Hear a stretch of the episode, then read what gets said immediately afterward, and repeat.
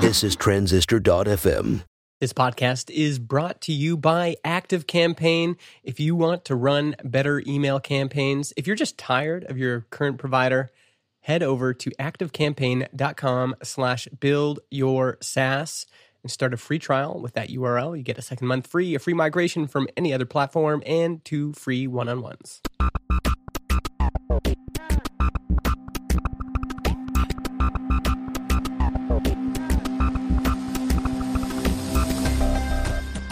Hey everyone, welcome to Build Your SaaS. This is the behind the scenes story of building a web app in 2019.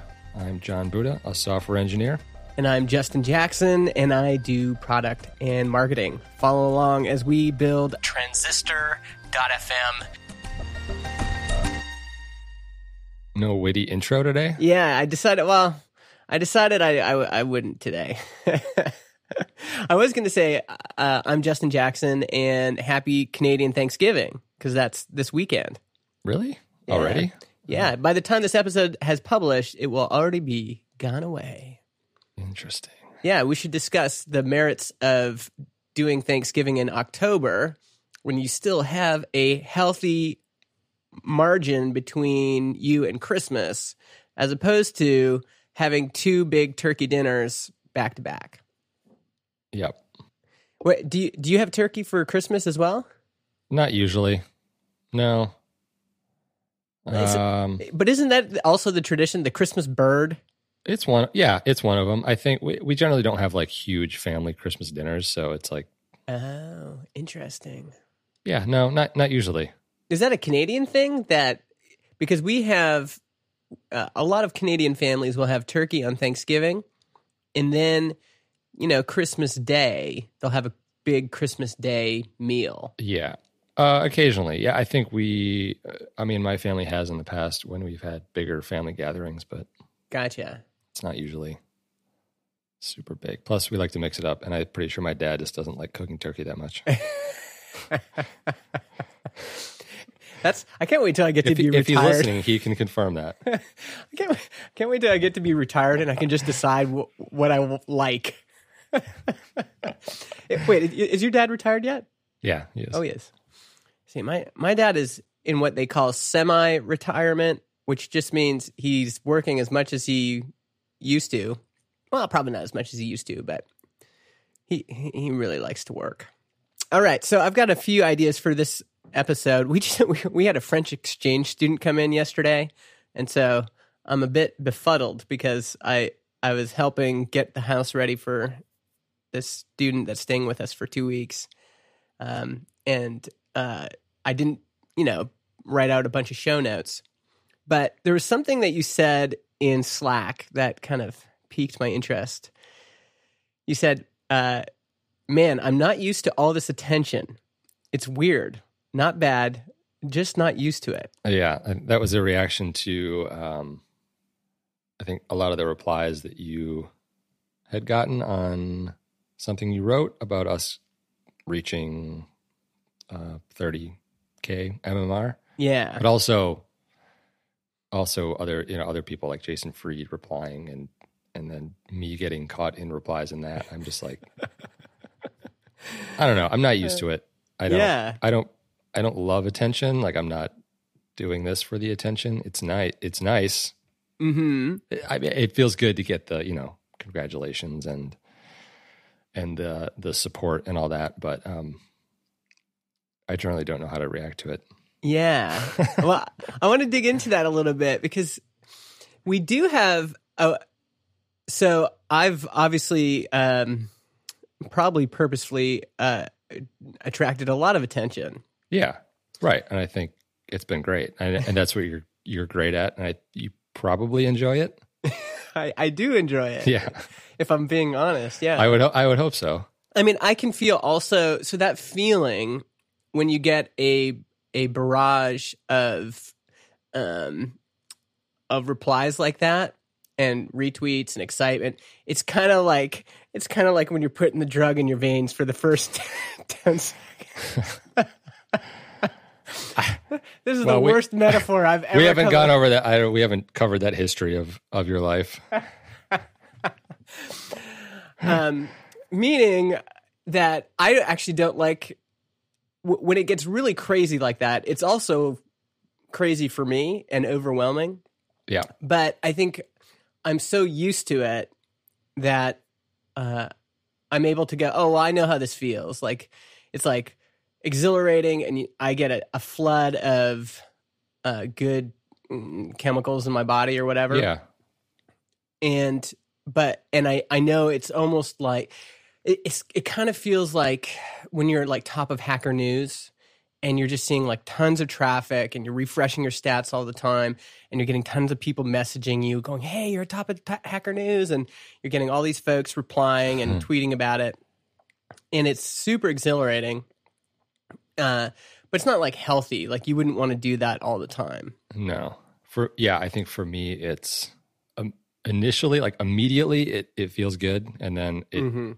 changes into this into this anxiety that there's all these eyeballs and attention on what we're Mm. doing and yeah and you kind of have to work through like you know what is this like now there's all this tension like I don't want to screw up. Okay okay yeah no yeah, that, that's basically I mean that's pretty much it I think. keep going so so you mean so part of the anxiety for you is now there's all these folks watching us it's not necessarily about like competitors stealing our ideas or is that part of it too No, not no, I Okay. don't think not at all. it's No, mostly um, kind of like performance anxiety Yeah, it's like it's probably fairly irrational. I mean, it seems like everyone who's been replying and Mm.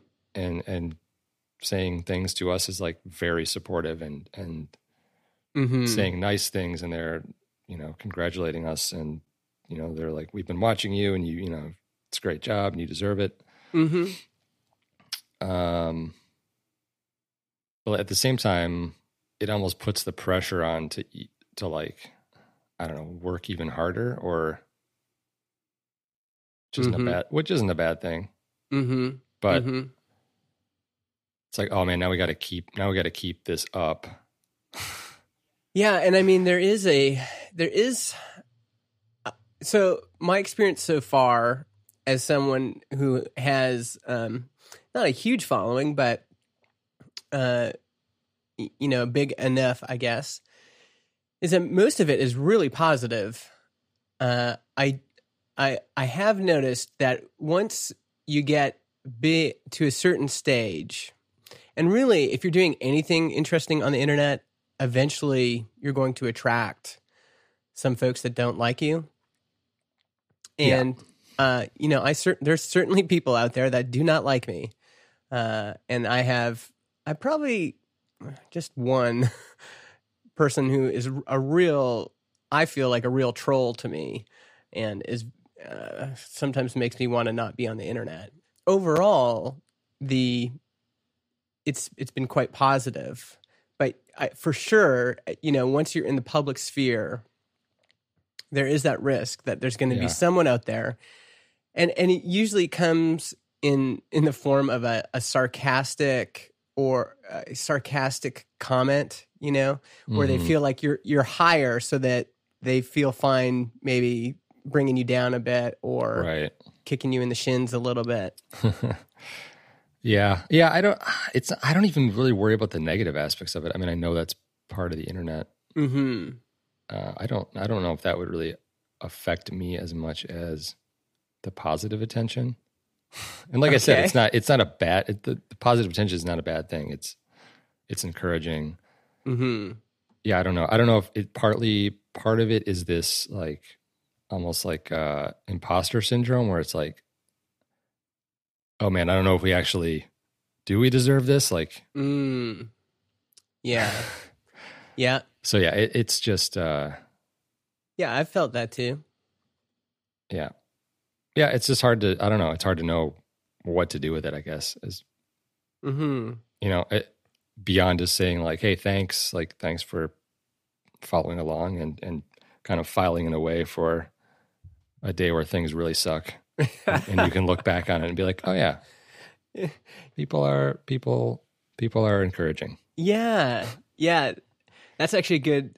That is an advantage is when you yeah, when you're not feeling great you can look back and go, you know what, there there are a lot of folks that uh, have been encouraging in the past, and hopefully, we're being honest and real enough in public. And this is a decision we've purposefully made.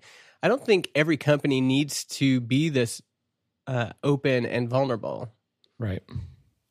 But Yeah, we yeah. just by starting the show, we kind of opened up our lives to the the public, right? Yeah. And it's a weird thing for me because I'm not used to that. And it it's sort of this strange balance now between sharing things here, but then also feeling anxiety about being encouraged for sharing it and, Mhm. and doing well.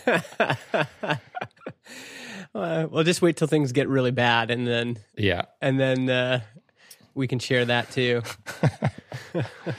I wonder also something else I've I've wondered, but I, I've never really asked you is uh, because I ha- I have already been quite open. Like I write a weekly new, uh, newsletter that goes out to ten thousand people. I have a personal blog where I share a lot about our journey. And because I I'm always kind of in public sharing, uh, I'm sometimes of the two of us, or often of the two of us, I get more attention. hmm And I wondered if that ever bugged you. Uh, no, no, it hasn't. Okay. I mean, it, I, you know, I've, I think I've made the decision to not share that stuff. There's certainly lots of stuff I could write about. I just haven't done it yet. And maybe I'll get to that point. Uh, but no, it doesn't. I don't, I'm not like jealous that you're getting more attention or being invited on more podcasts or what. I, no, it's, there's none of that. Okay. Because I It, it doesn't, it doesn't bother me. well, okay, and because like uh, David w- David Heinemeier Hansson when he tweeted said uh, Justin, congrats to Justin and crew. Yeah. And and you mentioned that. And I, I was just wondering if that bugged you. Oh, no, I just thought it was funny that he said crew and it's just two of us. Okay. Because one thing I've tried to be really conscientious about is, and maybe you don't like this, but I'm I'm trying to be very conscientious to say, like, I'm the co-founder of Transistor. This is something that Jon started. Jon is my partner. It's this is this is Jon and I's thing. hmm Yeah. I, I've noticed that. I, I appreciate it. Okay. Yeah. I mean, on the flip side of that, do you wish I would be more vocal on No. in public on the internet? Like No. tweet like tweeting all day? No, Not all no, day, not at all. No. Okay. I I just I want to make sure that there's no there's no um this is good to kind of clear the air. It's I want to make sure that there's no kind of um lingering resentment about any of that yeah.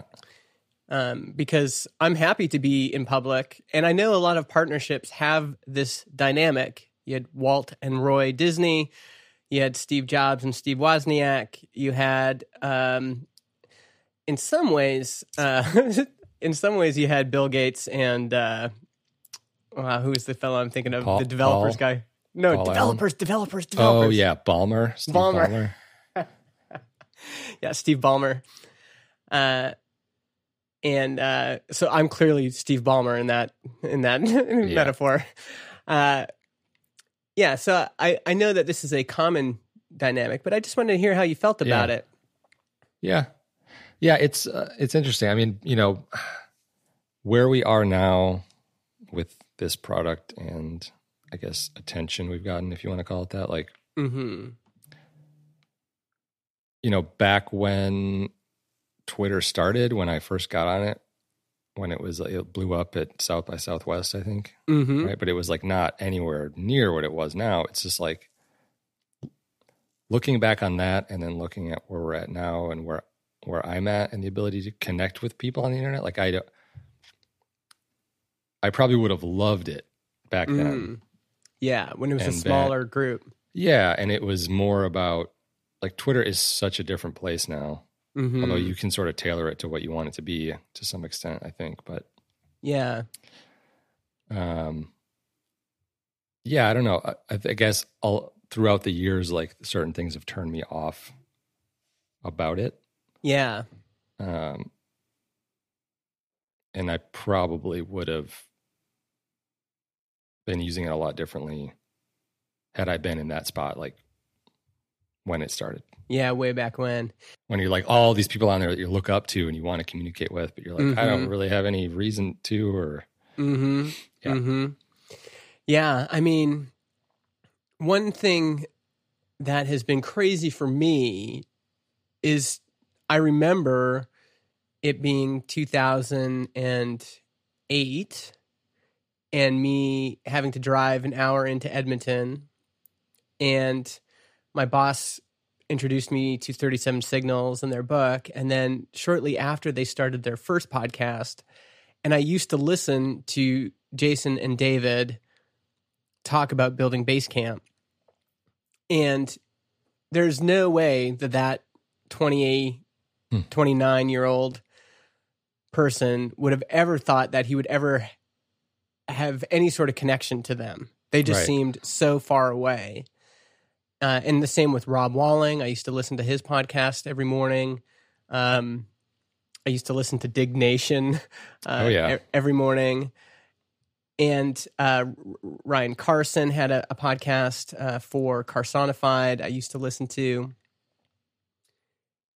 And yeah, the idea that the internet does allow you over time to connect with all these folks. And these relationships are almost always kind of built out of uh, what you're making and what you're putting Right. out into the world. yeah, to some extent, yeah,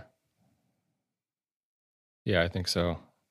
It's yeah, I mean, having kind of building on what you said about like being introduced to those people and then never really thinking you'd be in the place to, I don't know, communicate with those people directly. hmm uh yeah i mean you kind of put some people on a pedestal and you're like man they really know what they're doing and hmm um never i'll never get to that point. Uh and i was i was listening to a podcast this morning that i think i sent your way. Uh it's chase chase jarvis on the um rich roll podcast.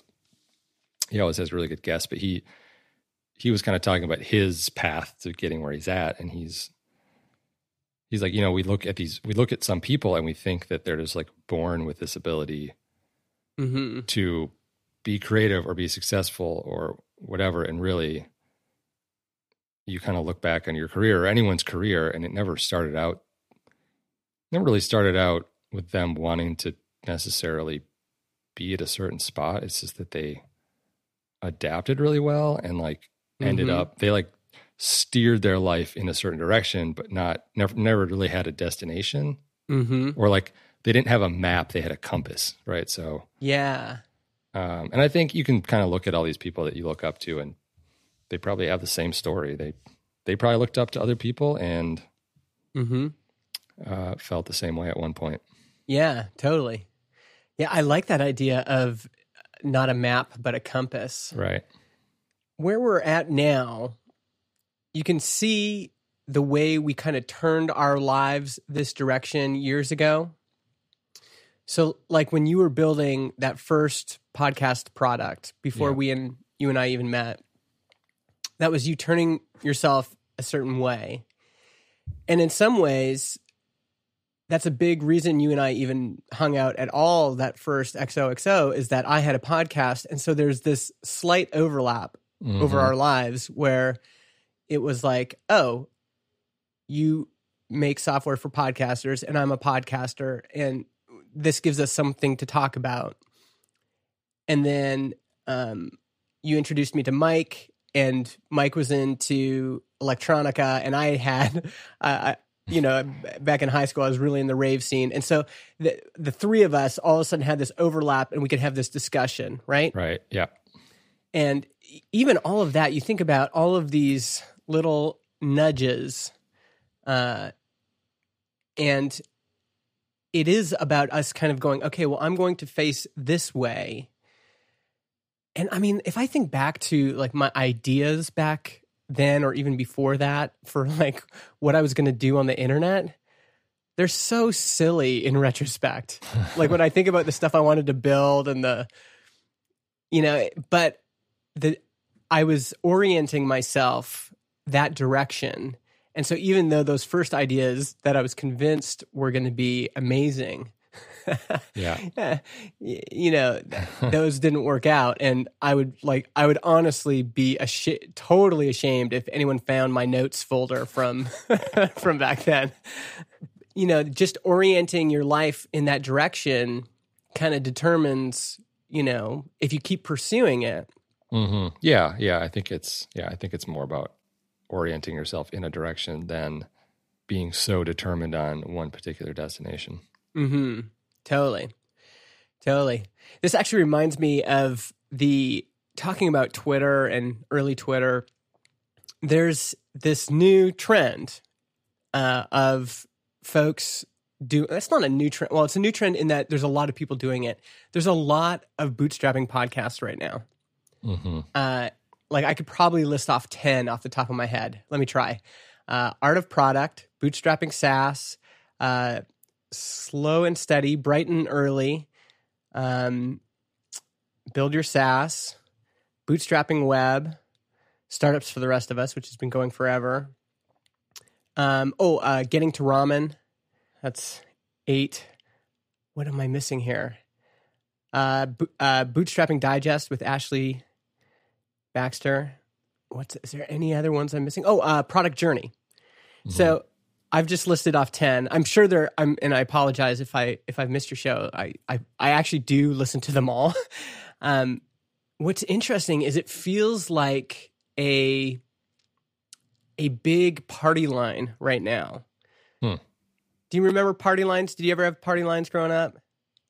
Was it just like a group phone call? Yeah, I mean, uh, so if you grew up in the country in Canada and probably in the states, there was only one phone number for an entire area, and so our phone, like, we had a special ring. It was like, you know, ding, ding, ding, and then we would know that was for us. But if there was like uh, two long rings, we knew that was for the house down the road. Oh wow, no, I did not know about that. Okay. Um, and I might be getting this wrong. Maybe we all had different numbers, but there was only infrastructure to cert. Like it, it would ring our special number, but anyway, it was shared. So you could pick up the phone, and there would be a teenager, you know, three acreages down, talking to their girlfriend, and start swearing at you.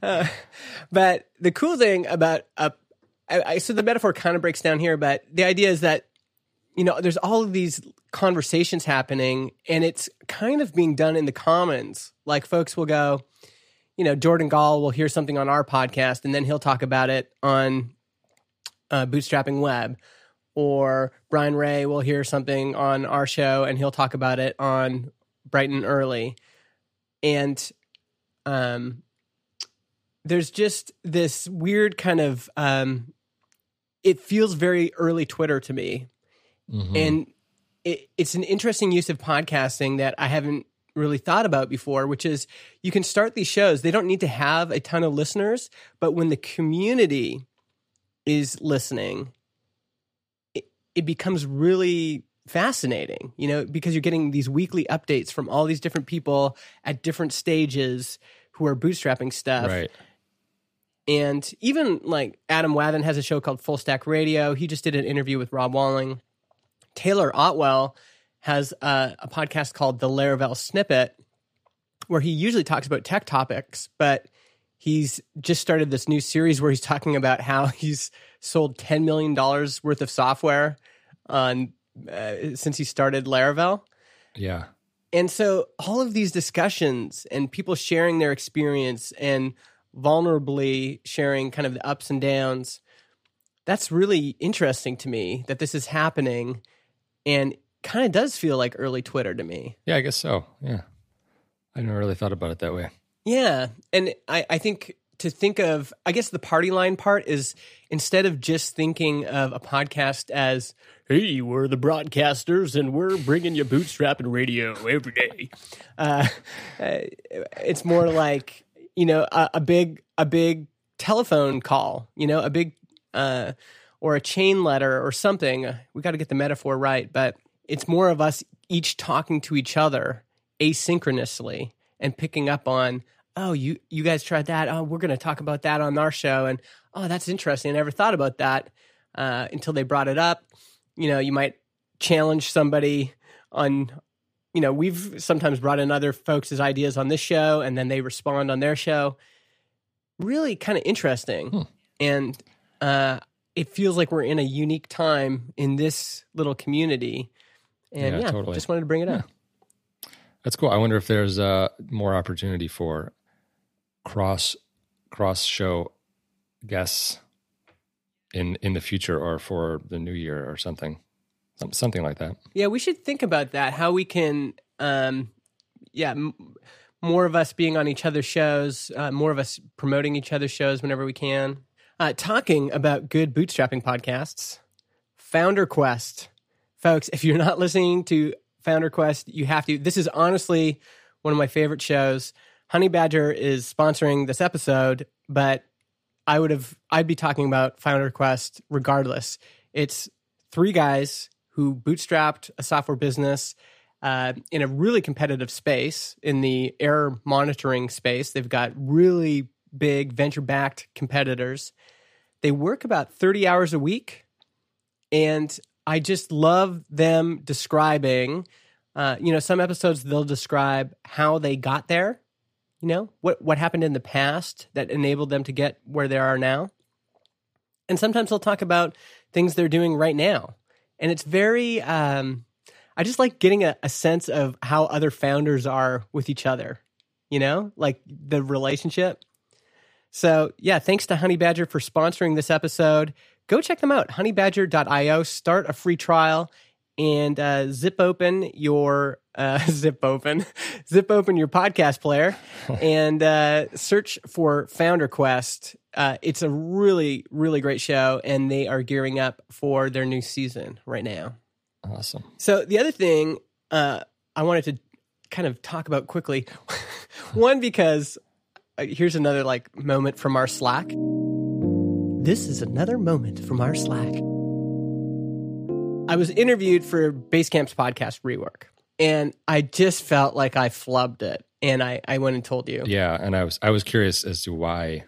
I know you were gonna you were this podcast you were gonna be on it with another owner of a podcast hosting company, but I Yeah, Lex Friedman from Art 19, I think. but I guess he was gonna be on separately. So I was I was curious as to like why you thought you were like, if the questions were hard or if I think I just wasn't in my zone.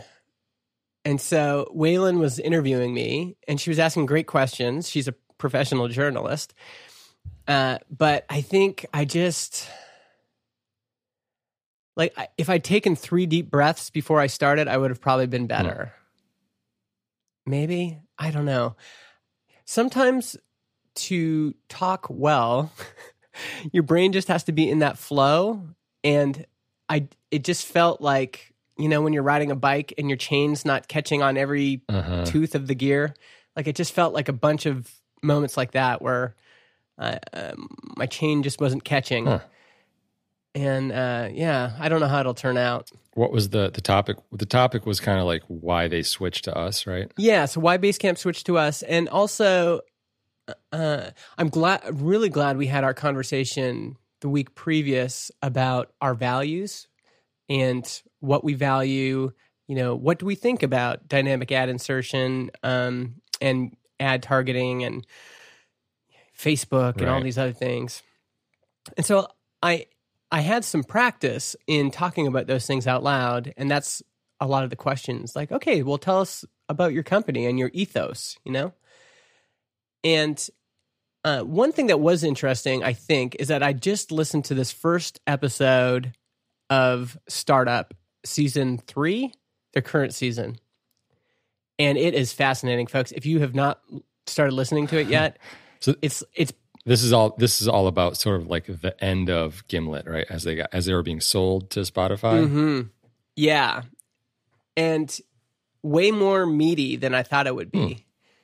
It kind of opens with this this um I want to say tableau. Is that what it opens with this tableau of of them in an ad meeting and they're they're not selling enough ads. They've got like 10% sell through on one of their shows. And Alex, the CEO, is like, that's really bad. And so they're in a financial trouble. Yeah. It's it's interesting because it reveals something that I think we just didn't know before. Like bef- previously, when I thought of Gimlet, I thought of like they are the HBO of podcasting. Right. Like they wouldn't have problems selling advertising. No, they're making these incredible shows. Everyone wants to be them, you know, um, in the content world.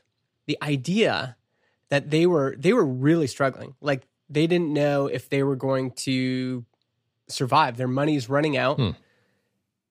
and uh, Alex and his co-founder Matt are fighting a lot. So they talk a lot about the fights they were having. Probably because the money was not coming in. Yeah. yeah. Which actually gave me some interesting insight into like right now you and I are getting along pretty well because we're growing every month. Uh, but I can see if there was ever a there's two things that I could see us getting stressed out about and then wanting to take it out on each other. Right. Uh, one is financial struggles.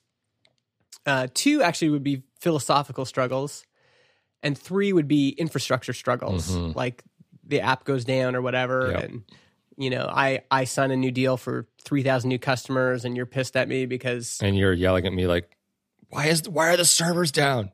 yeah, exactly. That was good, Jon. I think you should play yourself in our TV remake.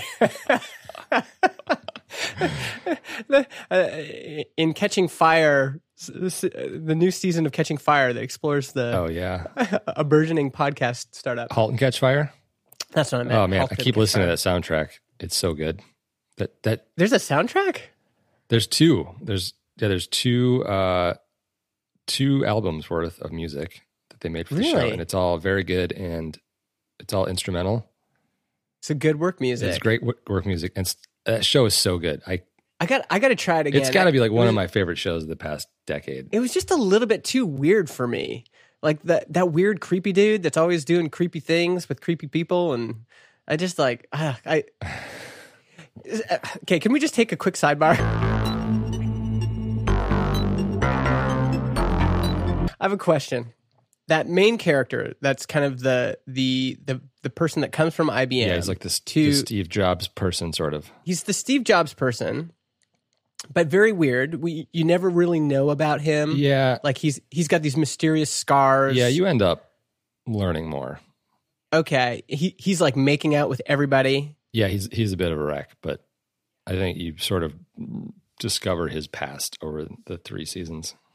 Okay, so I just so here's some when I encounter a character like that. So initially, I really wanted to like him because I'm like, oh, this is kind of like me. You know, I see myself in this like, oh, this guy's gonna come and he's gonna, you know, he wants to.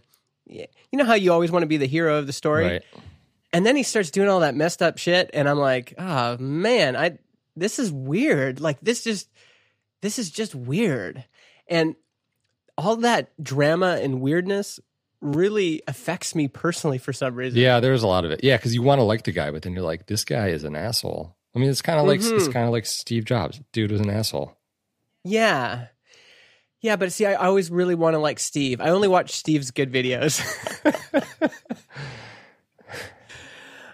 ah, man. I yeah, maybe I just need to really uh, work on confronting human darkness more. Maybe I, I just I just love the show because of its portrayal of the industry that I'm in or that we're in. Right, like it- Yeah. the beginnings of it until when it ends, which is like uh, early 2000s. Okay, but here's I guess here's the existential question I have. Is real life that dramatic and we just have this kind of auspice of public politeness that keeps it under wraps? I no, I doubt it. I think well, it's, Okay. it's a TV show. It would be boring if it wasn't if there was no drama. Those are just the shows I like. I like yeah, I'm like, no, just keep this like okay. Interesting. Apparently I've got some things to work on. but anyway, good soundtracks. you get the picture of what's really going on in the podcast industry. And one of the things Wailin and I talked about is that the podcast industry is actually maybe not as big as we thought it was. That was the thought I had while I was listening to the first episode. It's like if Gimlet is struggling Right. and they, you know, they're the biggest and the best and they've got all this attention and they're kind of a darling. If they were struggling that much, maybe podcasting isn't as big as folks have made it out to be. Yeah, that's a good. It's it's a good question of like, or were they trying to be bigger than they should have been? Like there are other networks like uh, uh, Mike Hurley's um, Rework, I mean, not rework, uh, relay. Relay, and they seem to be doing well. Yeah. Um, I think they're they make money on ads. I would assume. Yep. I think we. I think Mike needs a new show called uh, uh called Mike whispering into his iPhone about his work stress, because that that's kind of what you don't get. You know, when you're looking on the outside, Right. we're making assumptions about their business. Like, is it amazing, or does he cry to himself to sleep every night? Yeah, I don't know. right. I mean, that's uh, yeah, and that's the thing you would you thought about Gimlet was that they were doing really well. Mm-hmm. Exactly. And I think the, the the kind of nice thought about it is podcasting from its inception has always just grown really slow and steady. You know, 10%, 15% year over year. And to hear that there was someone trying to make a big jump and it was there was a big gap there that they couldn't quite fill. Mhm. I think part of that is reassuring to me in that, okay, I just want this thing to grow gradually. That's actually better for the industry. Yeah, I wonder how. d I'll I'll listen to it because it does sound interesting. Have they gotten into like? So they obviously took on funding. Hmm Did they just like hire a bunch of people too fast? Like the thing that we wanted to avoid, which was like you get money and then you just spend it, and then now you got to figure out how to make it. Yeah, I mean, th- their their hypothesis was that they were going to make really high quality shows the same way NPR or Planet Money would, and that that's what podcasting needed. Uh, podcasting needed this kind of broadcast sensibility, uh, in the same way that HBO made really high quality shows for cable. And what they were finding is that they were making these really high quality shows that cost a lot of money to make, but they're competing against uh, Rick Roll, Rich, Rich, Roll, Rich roll, yeah, and like Rich Joe Roll Rogan and- and, Dax Shepard, Yep.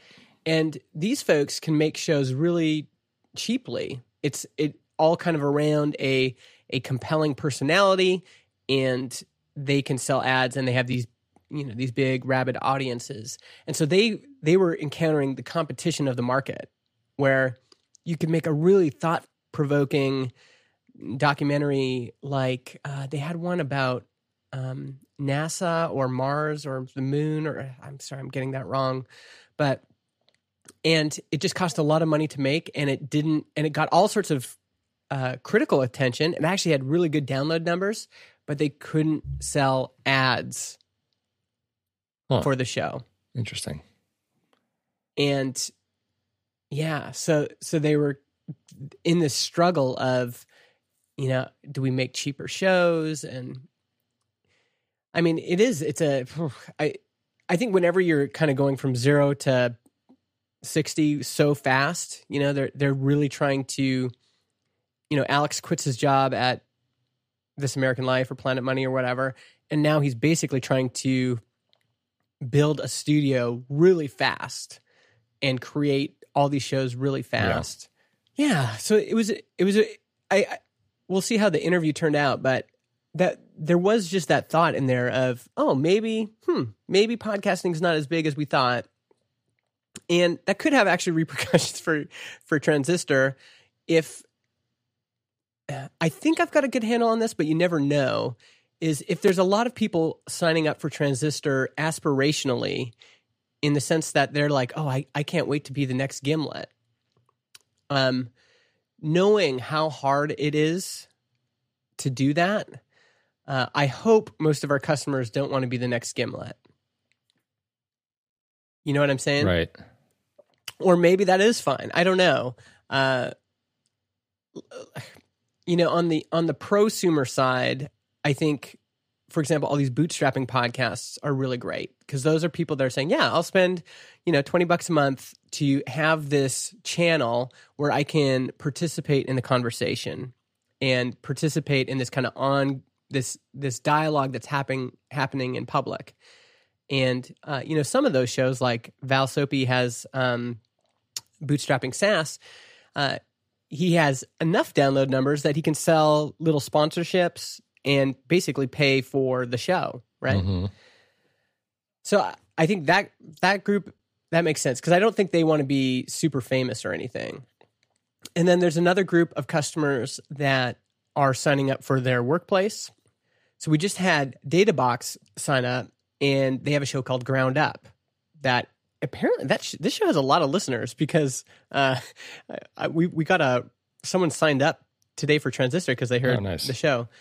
Uh, but yeah, that's a that's a, a podcast that's being done under a company's banner, and there's lots of podcasts like that. And then there's all these folks signing up for private podcasting because they want to do employee onboarding and training, and all, all of those seem great. Uh, my worry, I think, one of the the risks or threats to our business is if we are in a perception bubble where podcasting has gotten all of this media attention and now people are going oh this is a good way to get rich quick Right. uh, I, I i really hope we don't have uh, too many get rich quick customers Yeah. I mean, it, yeah, it could end with a bunch of people just canceling Mhm. at the same time. Yeah. Yeah. And I think we've got some good competitive hedges um, in there. Uh, for example, we allow people to start multiple podcasts on one account. We don't charge you for additional podcasts. So Brian Ray has started two podcasts that I know of. He might have even started more than that. You know, once you have more than one show, it becomes okay. Well, you know, I'll keep I'll keep this going. This is worth it. But yeah, there is that risk out there, and it- you never know. You know what what stage are we at right now? Because certainly in the media, New York Times, there's a lot of kind of uh, bubbly articles about podcasting. Right. But it all it all focuses on one or two big popular shows. That's it. So Yeah. don't- yeah, it seems a bit unrepresentative of what's actually going on. Because Sure. the other smaller shows are really just not. They may be just as valuable, maybe not popular, but I mean, we believe that, but I wonder how many of those sh- people are starting podcasts because they want to be those popular oh sure, shows. yeah, it's a good question. And uh, will they be disappointed when they realize, wow, it actually takes five years to build up an audience? Or you have to team up with someone who's already been building an audience for five Mhm. years. Uh, like Conan O'Brien has one of the most popular podcasts on Apple Podcasts right now, uh, but he's spent a, a lifetime building up an audience, right? Right? Yeah. uh, in some ways, you and I benefited from for this show from our existing network, our existing audience, our existing connections, hmm and you know we were able to get to. I mean, even this show is not huge. We get um, our oh, hold on. Sorry, Chris. There's a lot of hoofs in here. um, you know, last month we had almost twenty three thousand downloads. Uh, and our biggest month was 28,000 downloads. So, I mean, that's in the bootstrapping space, that's a pretty big podcast, I, I'm guessing. Uh, I think Art of Product is, probably has more listeners. I think um, uh, definitely Startups for the Rest of Us has more listeners. But, you know, for our, th- that's quite a bit for this community. Uh, but even that, getting to that space required us to have built an audience before. Uh, when Ben and Derrick started Art of Product, they were really pulling from the giant robots smashing into giant robots podcast that they'd done Mhm. previously. So yeah, it'll be interesting to see how this plays out. And if folks continue to find value in podcasting, uh, and I'm I'm talking about this one group here that might be more aspirational or more in the prosumer category. Um, yeah, it'll be interesting to see what happens with that category and really having an understanding of how much of our revenue comes from those folks. Right. It is, I think, a substantial amount. Mm-hmm. Yeah, we'll see. So, yeah, so that's uh, yeah, that'll be that'll be curious. It'll be curious to see how that ends up. Uh, let's to close things off. Let's give folks a uh, an update on how we're shaping up. Our we're at the end of our uh, six week cycle. hmm Yeah, next uh, next Tuesday, I believe we're scheduled to end it. Hmm. And I'm wondering, will we have uh, this? This is what I want, and so you can tell me if Yeah. this is what we're, we'll be at. I would like to have public on Tuesday. A the the the feature is shipped into production, and I can turn it on certain accounts if I want to. Do you think that's going to be possible? I think so. Yeah, Yes. I think so. Yeah, I mean, I so where we're at now is, I think we've finished up all this all this things we wanted to do functionally. hmm It, it's really t- to me. Every time I use it on staging, I'm like, "This is so cool." like I was looking. I, I know this is not a big deal to you, but I was looking at that little subscriber counter. Yeah, Um, as you add private subscribers, it says you're using six of Yeah. 500 subscribers. I was just like, "Oh, this is so cool!" Like I love this. sometimes like it's it's weird looking back on something you built in six weeks and either Mhm. thinking i'm surprised we got that done in six weeks or that's all we got done in six weeks.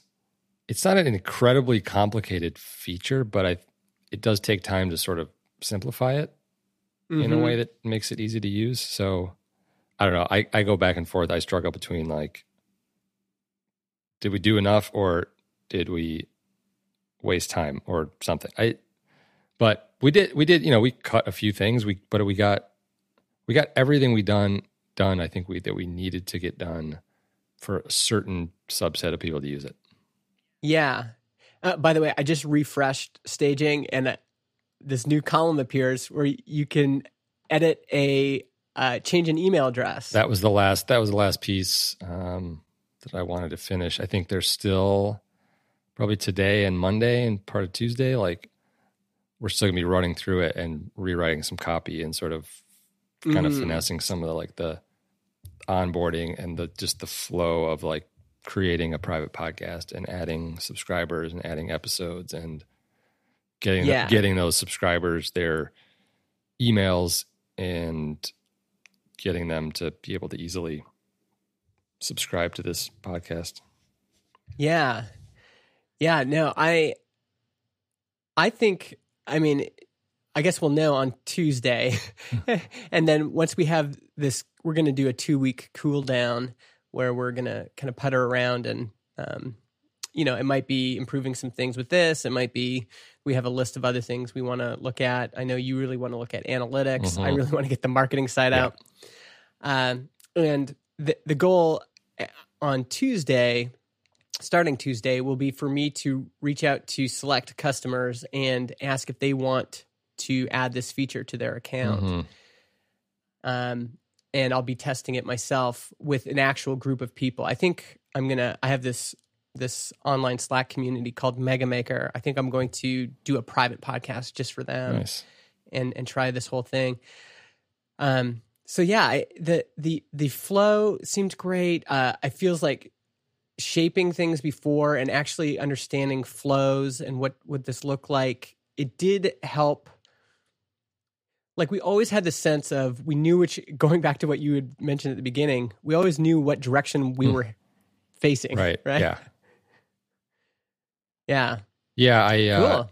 and I, you know, I think we did sort of cut like, i think we're going to be able to launch this on Tuesday, but it's not, it's not going to be a publicly accessible feature yet. That was the goal, but I think you know we made the decision this week to to cut that from well, it's not it's not on our current marketing site. It will be on the new marketing site.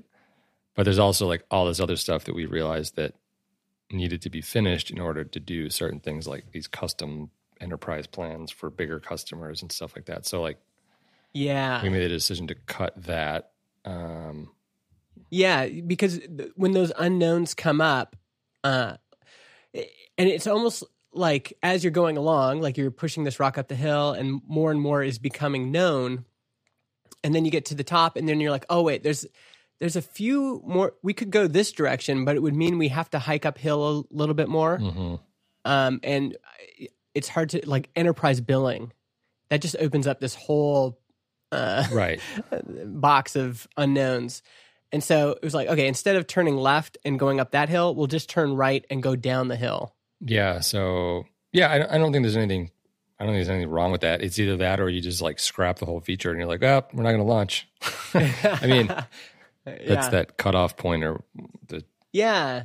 Well, and and having the cutoff point of going, okay, well, we're going to ship this into production, but what feels more calm in terms of our next step? And to me, as we were talking on the phone this week, I was like, what feels more calm is us opening this up to a few users at a time and seeing what they think. Like, do they upgrade so that they can use it? right. do they hate it do is it completely you know not usable or something like um we won't know and i'd rather do that in a sustainable way than like I mean, creating this big perfectly crafted like eh, the marketing site's ready to go and enterprise billing and we're going to do a big splashy you know launch I, I would rather kind of drip this out and get a calm feel for how people are going to use it and you know then shape work depend uh, kind of based on what feedback we get. Exactly. all right. I gotta i have another interview right now so i gotta i gotta run. Why don't you thank our patreons? Thanks as always to our Patreon supporters uh, James Sowers from userinput.io, Travis Fisher, Matt Buckley from nicethings.io, Russell Brown, Evandro Sassy, Pradyumna Schembecker, Noah Prail, David Colgan, Robert Simplicio, Robert Gray, or Colin Gray, sorry, from Alitu.com, Josh Smith, Ivan Kirkovic, Brian Ray, Miguel Piedrafita, Shane Smith, Austin Lovelace, Simon Bennett, Corey Haines, Michael Sitver, Paul Jarvis, and Jack Ellis. My brother Dan Buda. dan buda i, I saw he had a real nice tw- tweet for us Did he? Nice. yeah he said yeah he said something nice He he just launched his first commercial project for a Texas senator, I want to say, no way who's running for office. So uh, congratulations. He should be really proud of that. yeah good work dan Looks awesome.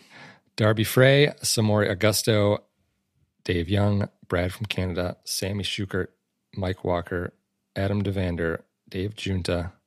Giunta, Giunta really needs to understand that his name has now just become the um, it, it, it's like it's like what listeners of this show say to each other to to to to, to uh, establish like oh we both listen to this show.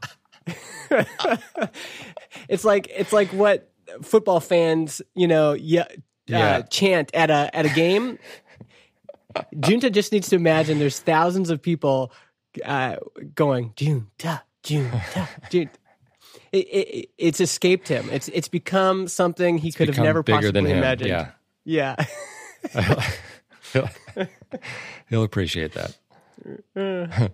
Kyle Fox from GetRewardful.com and our sponsors this week, ActiveCampaign and Honeybadger. Thanks so much for listening, folks. We will see you next week.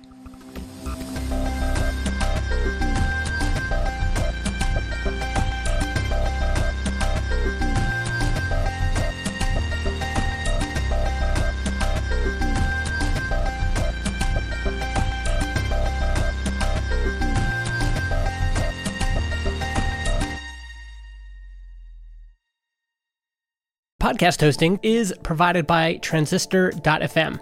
They host our MP3 files, generate our RSS feed, provide us with analytics, and help us distribute the show to Spotify, Apple Podcasts, and more.